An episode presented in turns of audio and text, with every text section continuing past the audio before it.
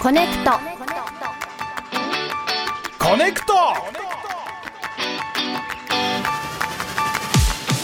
ネクト時刻は3時になりました TBS ラジオからお送りしているコネクト石山レンゲです水曜パートナー東京ゼロさん飯塚聡です。はいここからは午後3時のビリビリパッと目が覚めるような刺激的な出会いをお届けするゲストコーナー水曜日はこちらです愛好家同盟。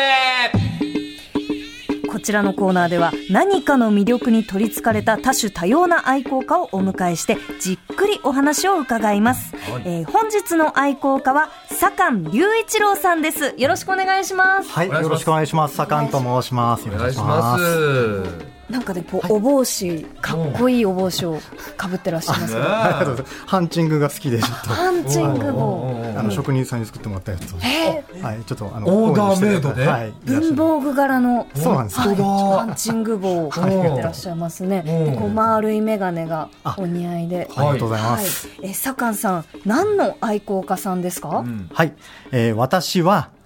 民族楽器愛好家です。民族楽器。いろんな民族楽器をめでている。はい。その通りで、もう本当にいろんな国の民族楽器をはい収集して、も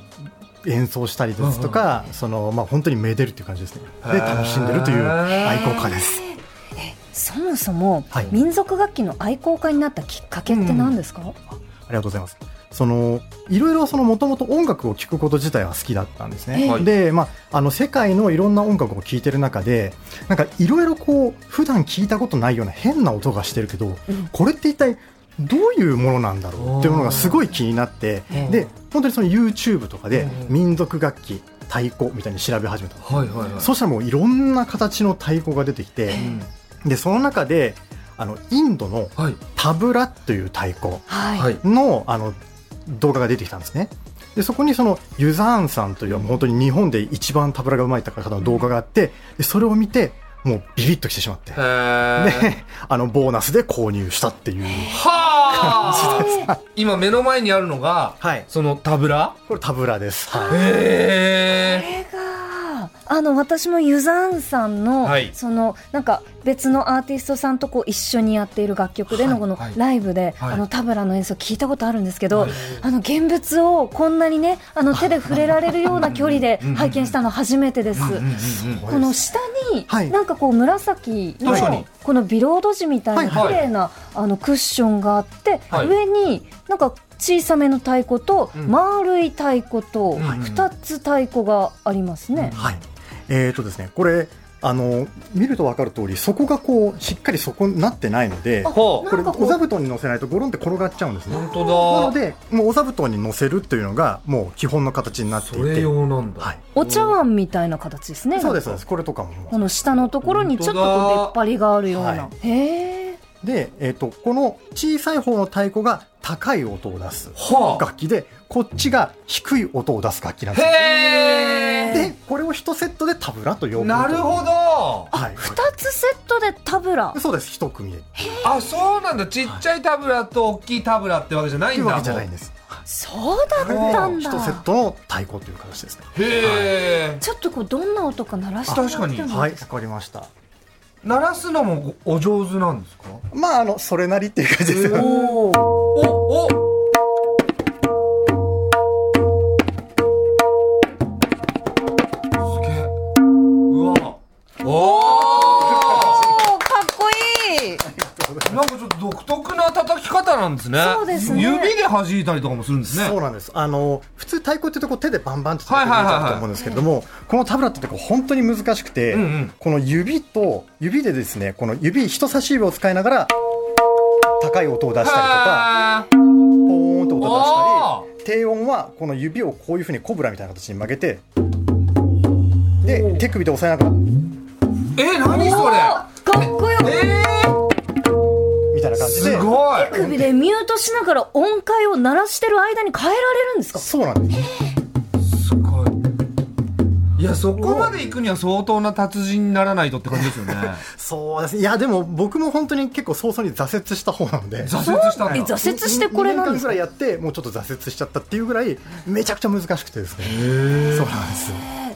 えこのタブラ以外の楽器もはいいろいろなんかこう今日ご用意いただきましたけど、うですねあのなんでそのタブラを買ってその他もどんどん揃えてみようと思ったんですかそうなんでなんでしょうね いやもう本当に、んその何よりそのタブラっていう太鼓を買って、はいまずその僕らが普段知ってるそのドラムスとかうんぐらいしか僕は知らなかったので、うんそれ以外にこういう太鼓が世界各地にあるんだっていうので、うんものすごくこうワクワクドキドキなぜかしちゃったんですね。だからもともとなんか好きな素質があったのかまあもそうでししょうねれないです、でそこからもうこのタブラをきっかけにもう中東とか、そのまあ、インドインドも広いので、うんインドのいろんな太鼓を買い集めてみたりとか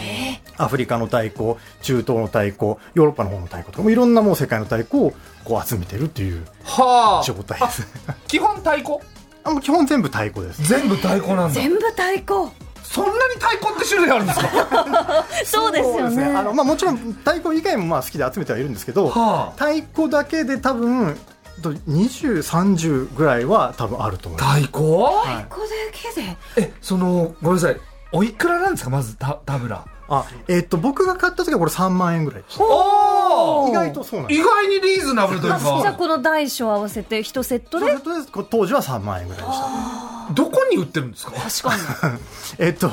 これは、まあ、これはそのなんていうかたまたまその日本でも売ってるところがあったんですねあるのみあの実は調べるとそのネット上とかにその民族楽器屋さんって実はいくつかあってそうへえいうところからその購入したっていうのと、はいあともうもうちょっとハマってからは本当にその現地の太鼓屋さんに直接連絡をしてちょっとお前のところの太鼓欲しいからちょっと売ってくれよって言って個人輸入でやり取りをするっていう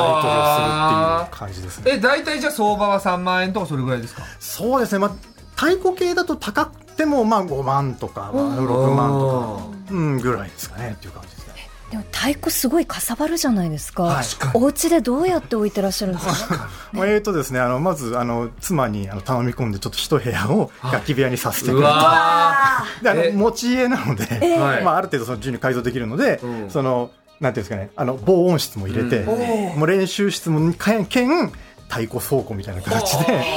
太鼓倉庫太鼓倉太鼓倉庫庫太鼓倉庫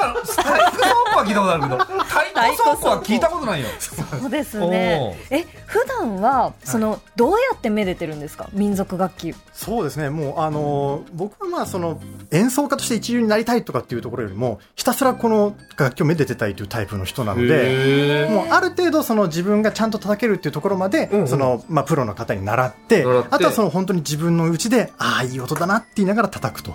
でたまにちょっと動画に出してみたりとか、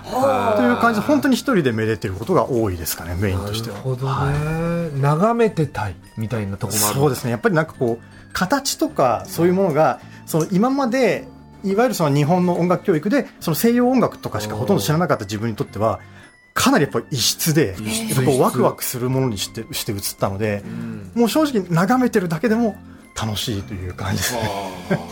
鳴らさなくてももうそれだけではい、これはもうそすごいわそれが倉庫にあって並んでるっていうだけでもちょっとこうあかっこいいなみたいな、えーかわいいなみたいな感じになったり奥さんすんなり快く太鼓倉庫いいですよって言ってくれましたあのそもそもの出会いがその妻も沖縄の音楽をやってる人だったんですええでその僕のやってるそのあの楽器のワークショップに来てくれた人だったんですー、あそうなんだだったのでおトゥクトゥ出たクトゥはいクそうそうここで、えー今あのイントロイントロ出ましただけどトゥクトゥクみたいな感じになって、おーだったのであの意外とあの受け入れは良かったですねただこれ以上買うなよっていうあー釘は結構刺されるいえー、でもそれ厳しくないですかやもうだからそのどうしても欲しい時は「先生こういう楽器がございまして」おいくおいくらでこういう大きさなんでございますけれども、ええ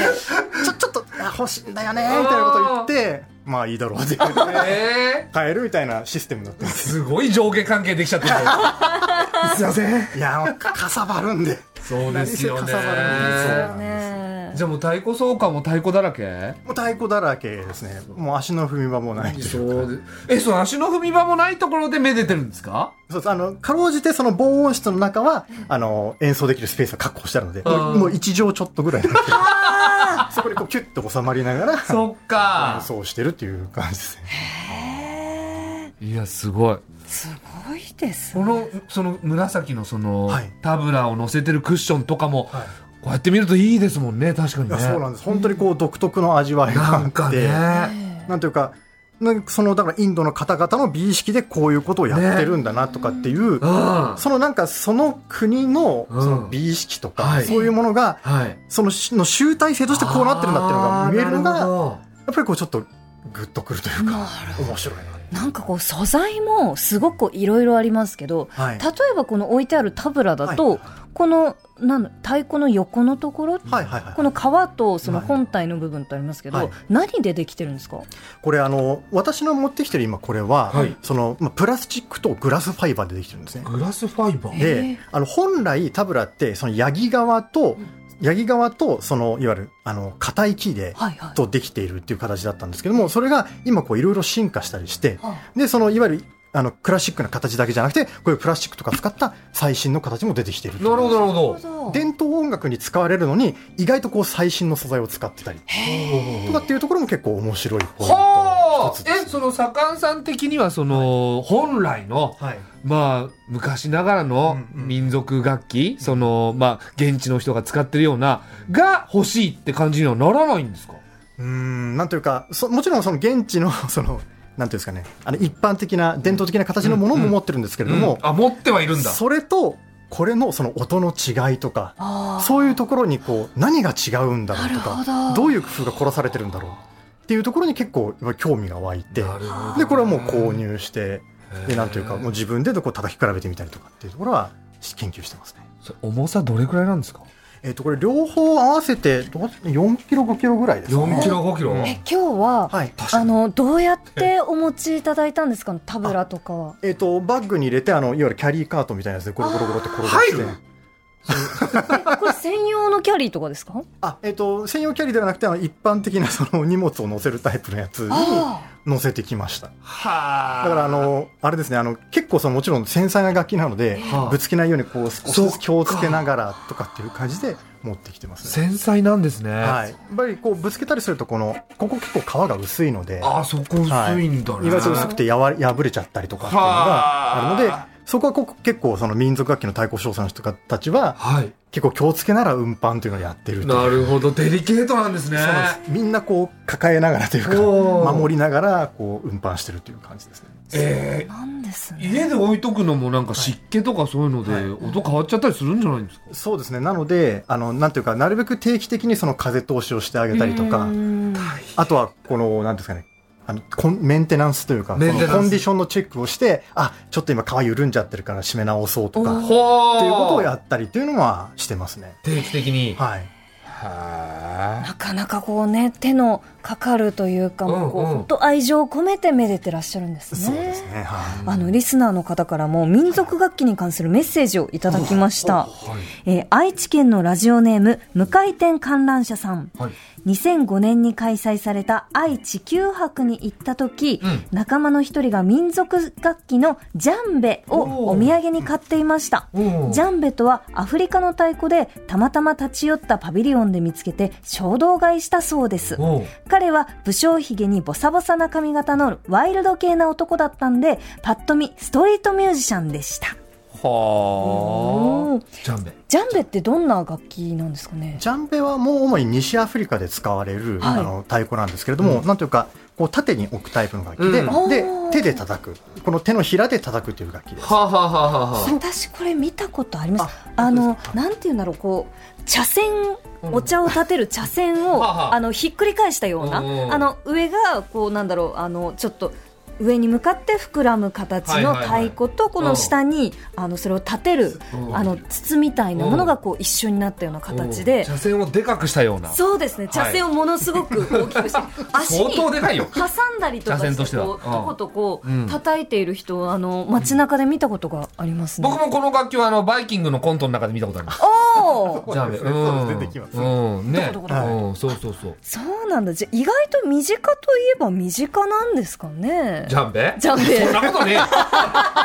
え。身近だったらコントに使わないよあそっかんんそうですよね いやなんか大学生の頃に、はいはいあの大学の部室にあったなと思ってへえ。はい、ジャンベジャンベがあの DJ 部の部室に置いてありましたねははいあ。そう。え、レンゲさんも確かに民族楽器家にあったりとか結構するんですもんね。そうなんですあの父親が、えっとそのまあ、いろいろな世界の音楽が好きででなんかその名前を教えてもらったんですけどまた忘れちゃったんですけど、あの竹をこう揺するあのコロコロあはいはいはいしたあの音階を作れる楽器があるんですけどあのああアンクルンですねそうですアンクルンやっぱわかるんだ。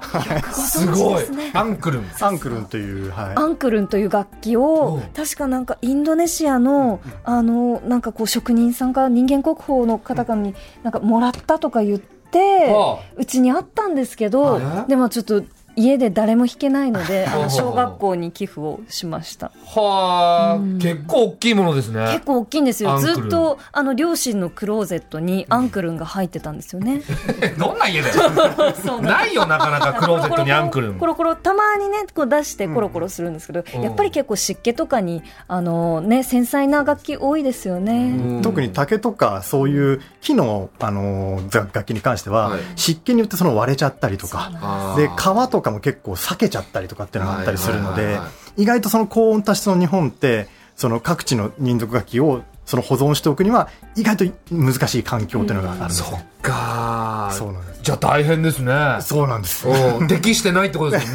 んね。 大丈夫ですか今このあのスタジオの環境は、ありがとうございますあの今日はその湿気あんま関係ないやつを持ってきたのであ、そうなんよだ。大丈夫かっでた じゃあちょっと、はいあのよかったら、はいえっと、民族楽器を実際に楽しんでみようということで、はいえー、左官さんがスタジオにあのお持ちいただいたうん民族楽器たちを私たちもちょっと奏でてみたいと、えほうほーいいんですよろかしいですか、ではこんなぜひ大事なもの。じゃあ早速楽器の紹介をお願いいたします。はい。はないんかいっぱいあるよ。いろいろ持ってきたんですけど、えー、とじゃあ何何これいきましょうか何ですかこれ。えちょっと待っこて。どかしの台本。なんだこりゃ。はい。これは、えー、とカホンという楽器ですカホン。はい。えっ、と、箱の中に、はい。こういう響き線が貼られていて、はい。叩くと、こう、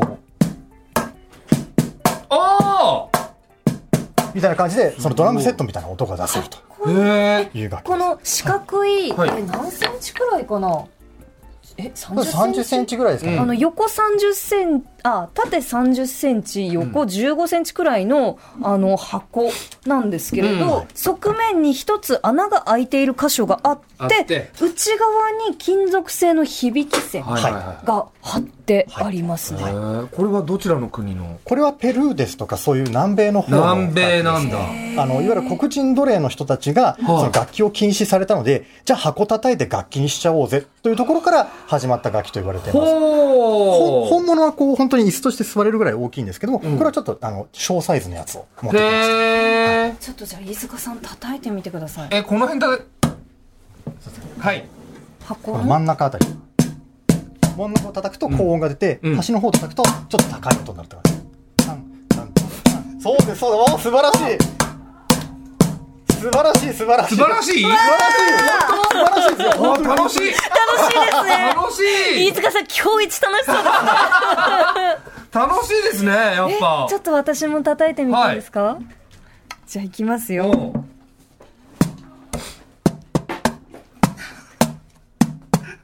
うん。おおあ イエーあ。いいですね。あいいですね。乗ってきましたイね。なんかこう、乗ってきた。太鼓が目の前にあると、自分の中のこの、う眠っていたうんリズム感 が研ぎ澄まされるような気がリしズまム感眠らしてんの。すす。基本眠ってます。あそうなんだはい。えー、ごい。続いてははい何ですか、えっ、とこれはクラベスというクラベス。はいこれもあの南えー南アメリカなんですねの楽器でもう本当に単純な拍子木っていうやつですああ。ほうほうほう。でもいい音みたいな出ま感すね。じで、そうなんですすごい高い音が出ます ねそう。です。あの、すごく、なんというか、密度が濃くて、硬い木を使っているので、叩いた時にこういう、金属を合わせたような高い音がすると。へーおーちょっとレンゲさん行ってみてあ、私おうやりますよ。うんトゥクトゥ出た東京ラブストーリーのおーでもーン楽しい表紙にしてはいい音出ますねなんかねそうなんですね。だっておう本当にすごくこうカーンとこう、あのリズムを裏でずっと取るための楽器なので、このどんな音があーあ鳴ーっててそれもじゃあ、セッションしますセッションしましょうお素晴らしいわーい。じゃあ私が、はえー、カホンを持ってます、はい飯塚さんがクラベスをはいお持ちです。い、きましょう。はい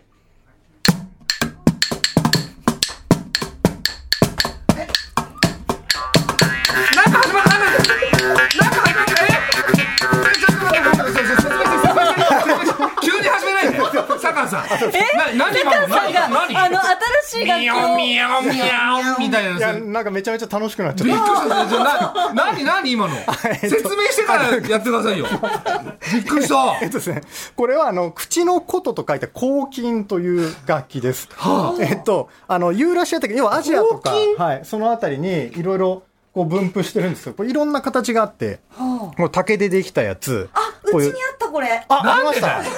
の、竹の抗菌家にありまなしんた。で家にあるんだよこれ北海道北海道のムックリっていうやつだったりですあそうなんですかアイヌ民族の方々ですでこれはベトナムの民族の黄金ですかそれでこれはインドの民族の黄金とい抗菌う、はい、口に当ててこの弁をビヨビヨ鳴らすとこれ何も当ててないとこう鳴らないんですけど、はい口に当てるとえーすごいみたいな音が鳴ると いうしかも、この息を吸うことでさらに音を変えられるんですかそうですねだからこうなんていうかすごみたいな感じでこうリズムを刻んいだなりんとかかテクノ音楽みたいな よく人力テクノみたいな感じでうん言われたりしますねめちゃくちゃかっこいいですいねや。ーしかもその抗菌、今、えっと、はい3つこうご用意いただきましたけど、はいそれぞれ形も違うんですね。そうなんです。あの、基本的な構造、この枠があってはい、弁が震えるというところは変わらないんですけれども、それこそその、そのユーラシア大陸からいろんなところに広がっていくにつれて、その地域地域で、その取りやすい、この、なんていうんですかね、その素材だったりとはいはいはか、い作りやすい形に、こう変わっていったという。えそれぞれ鳴らしてみてもらっていいですかわかりました。今さっき鳴らしたのが、こはのいインドのモールシンという抗菌で、モールシーはい。で、こっちはベトナムの抗菌です。ああ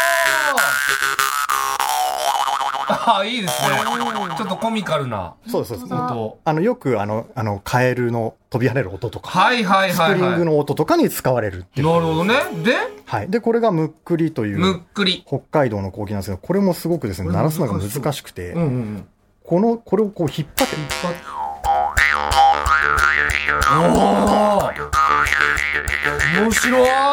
今、こう、左官さんがむっくりをこう口に当てて、その、むっくり、な、なんだろう竹でできてるんですよね。うんそうです竹をこうででき薄く切ってますはいその、なんだろう、端っこからい糸が出ているんですけうど、んうんそれをこう引っ張ったり緩めたりしながら音階を変えてましたね。そうです。えっと、この、えっと、これとかだと、その弁を弾いて音を鳴らすんですけども、これは糸で弁をこう無理やり引っ張ってこう鳴らすという、えーこの手首のスナップがすごく難しくて、結構音出すまでこれ時間かかりますい や楽しい楽しい。え、これもっとやってたかったんですけど、時間なんですねかおうあいやーあ、。そうなまんですだよまだいっぱいあるよだってえちょっとちょっとじゃあご用意ご用意できあるの第2回もまたぜひね 坂さんよかったらあの来ていただけませんか、ね機会があればぜひよろしくお願いします。わあこのあ大のきい亀みたいな壺みたいな壺みたいな、はい、これも南インドのガータムとうわみたいな感じーの。かっこいい素焼きの壺を今あーの膝の上に乗せていいですね。三人で。いい、あ、いい。イエああ、ーイ難しそうです。これ、でも鳴らすのはね。そうですね。結構やっぱりこれも練習が必要なの練習で、必要もう専門家の方に習ってっていう感じですね。ちなみにこれ名前はこれはガタムと言います。ガタム。ガタムと言いいやー本当に奥深いですねありがとうございますあのたっぷりと民族楽器の魅力をお伺いしましたが、左官さんあの映画のパンフレットであ民族楽器のご紹介をされてると伺いました、ます。そうですね。えっ、と、南インドの、えっ、と、響け情熱のムリダンガムという、あの、まさにその南インドの古典音楽を、えーも、あのー、テーマにした、あの、音楽、映画がありまして、はいそれのパンフレットで、その映画に出てきた全楽器の解説をするという原稿を書いておりますので、まあ、もしあの、まあ、単館上映とかでやってるのでもし探して見られた際にはぜひパンフレットもお買い求めくださいというところですね。あなりるがほとどうございます。はいありがとうございましたあのご興味のある方はぜひね、左官隆一郎で調べてみてください。はいえー左官さんの左官はカタカナで、隆一郎の隆はえっ、と刀方の隆で、えっ、と郎一郎でございます、はいというわけで本日の愛好家は民族楽器愛好家の左官隆一郎さんでした。ありがとうございましありがたと。どうもありがとうございました。以上愛好家同盟でした。